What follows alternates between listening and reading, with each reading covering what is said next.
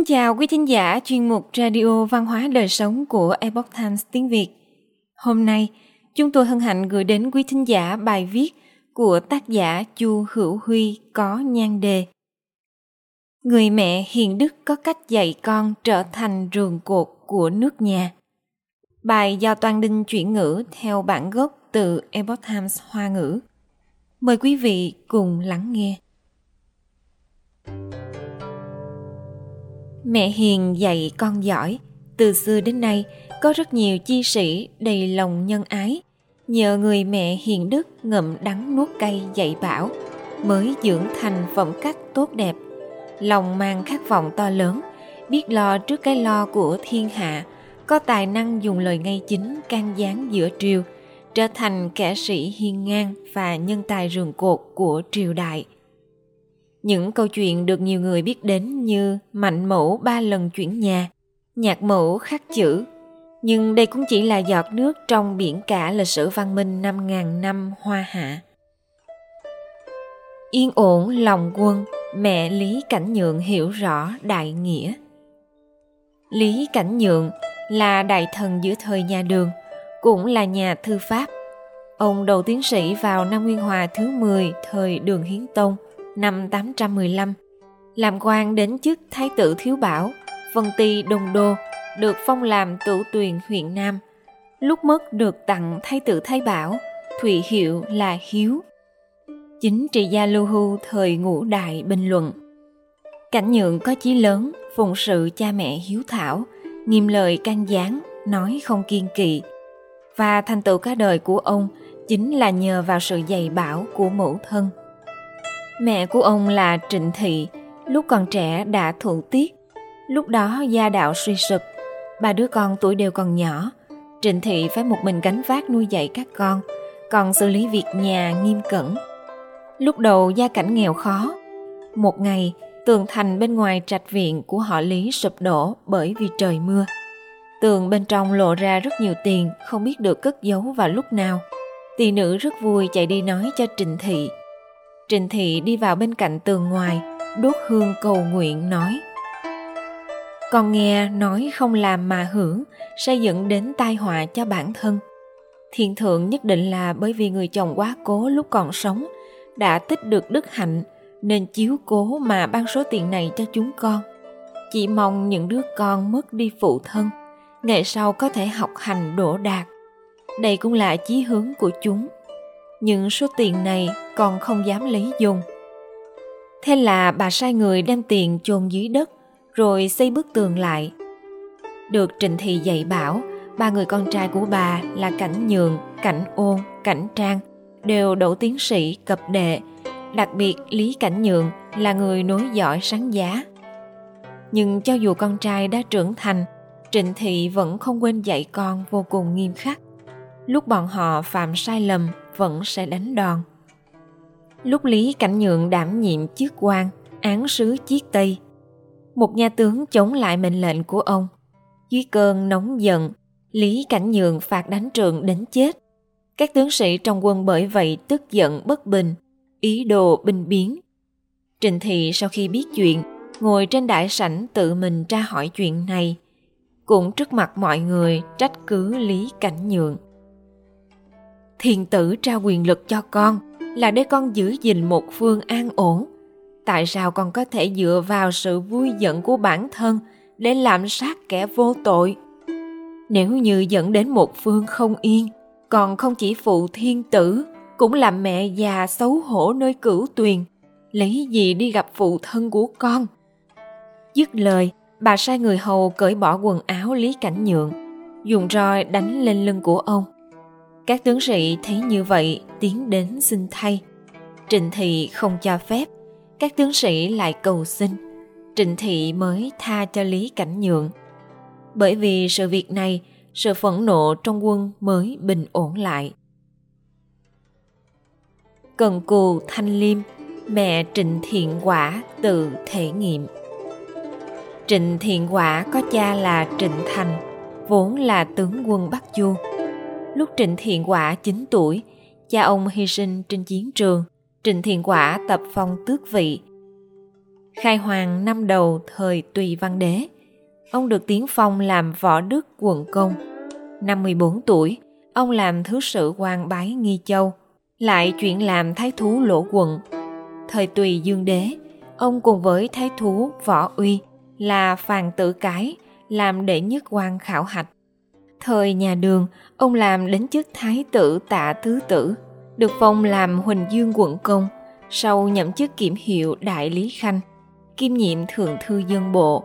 Ông thi hành việc công theo pháp điển, rất có uy danh.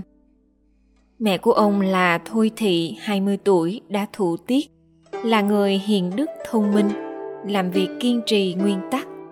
Bởi vì đọc qua rất nhiều sách, cho nên hiểu được phương pháp xử lý các việc. Lúc Trịnh Thiện Quả 14 tuổi, sau khi nhận chức Thứ sự quan bái Nghi Châu, mỗi lần Trịnh Thiện Quả đến sảnh đường xử lý chính vụ. Bởi vì lo lắng con trai còn nhỏ tuổi xử sự không thỏa đáng, Thôi Thị an vị sau tấm bình phong bên cạnh lắng nghe. Nếu như nghe được con trai phân tích hợp lý, Thôi Thị vui vẻ trở lại nội đường.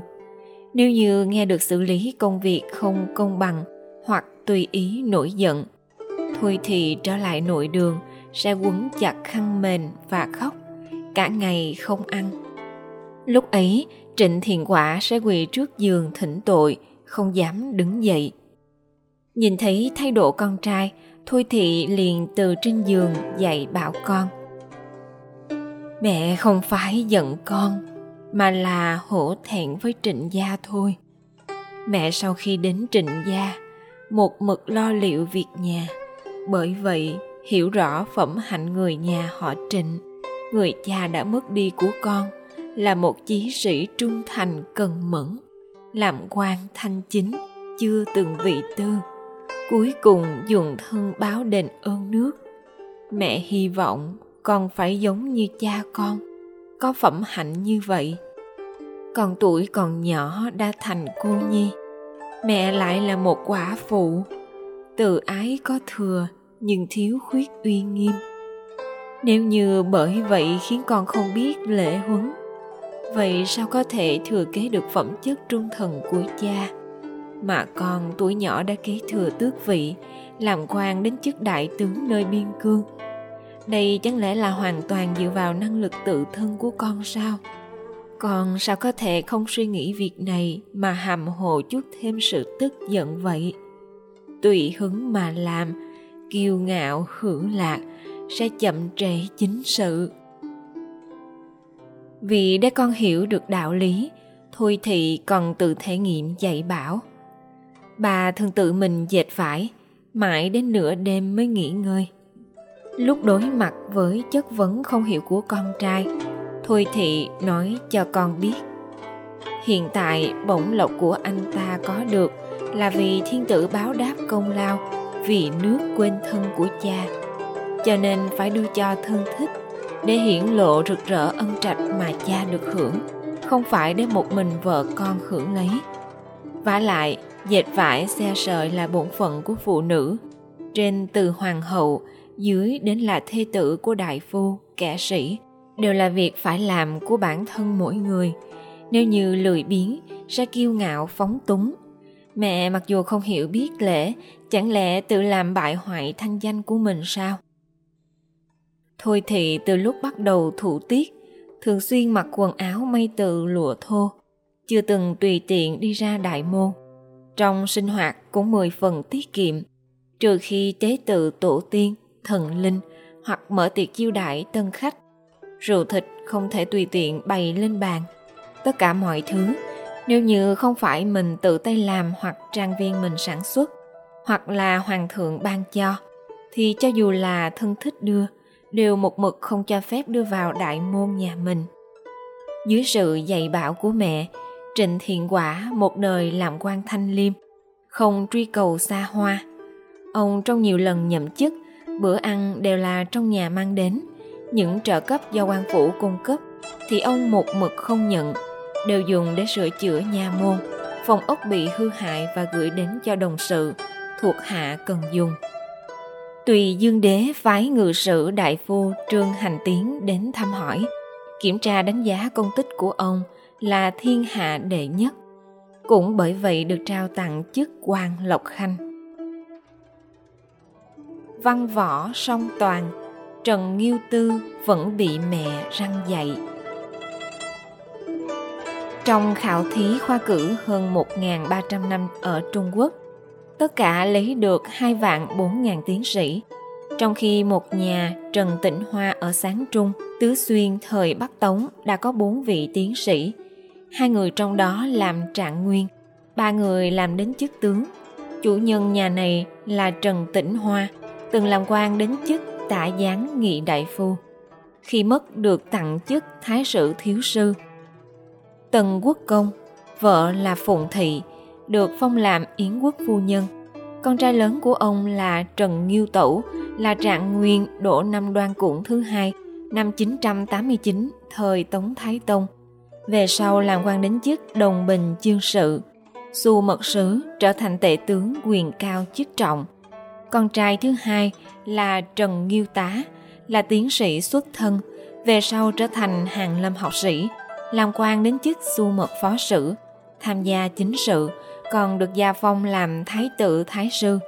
Cuối cùng trở thành trung thư môn hạ đồng bình chương sự, là chức tể tướng. Con trai thứ ba là Trần Nghiêu Tư, là trạng nguyên khoa canh tý, niên hiệu Hàm Bình năm thứ ba, năm 1000, thời Tống Chân Tông, về sau giữ chức Thiên Hùng Tiết Độ Sứ.